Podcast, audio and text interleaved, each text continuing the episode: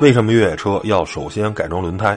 在汽车的所有部件中，大家对于轮胎的重要性通常是比较忽略的，但其实轮胎对于汽车性能表现是最重要的环节，因为轮胎是车辆接触地面的唯一介质，所有发动机变速箱输出的动力只能由车轮作用于地面，不合时宜的轮胎将会对车辆的性能造成巨大的负面影响。不管是性能车还是越野车，都需要适合自己的轮胎。这就好比博尔特的短跑能力我们没人质疑，但如果让他穿着夹脚拖鞋或者雪地靴跑步，那肯定成为不了世界冠军。只有专业的跑鞋才能让博尔特如虎添翼，发挥出真正的实力。对于越野车来说亦是如此，合适的轮胎才能发挥出真正的越野能力。一般有三种轮胎可供选择，分别是 HT 胎、AT 胎和 MT 胎。越野能力也是逐步的增强，而一般越野车原厂搭配的 HT 胎越野能力很弱，并不能发挥出车辆真正的实力，所以要对其进行改装。如果换上了越野能力最强的 MT 胎，轮胎上巨大的胶粒有极好的排泥性能和非铺装路面抓地力，坚固的胎面和胎壁更能提升防穿刺能力，减少爆胎的风险。所以如果真的要重度越野，首先给越野车更换 MT 轮胎比任何改装都有意义。那么既然应该给越野车配备 AT 胎或者 MT 胎，那么为什么越野车原厂装配的都是 HT 胎呢？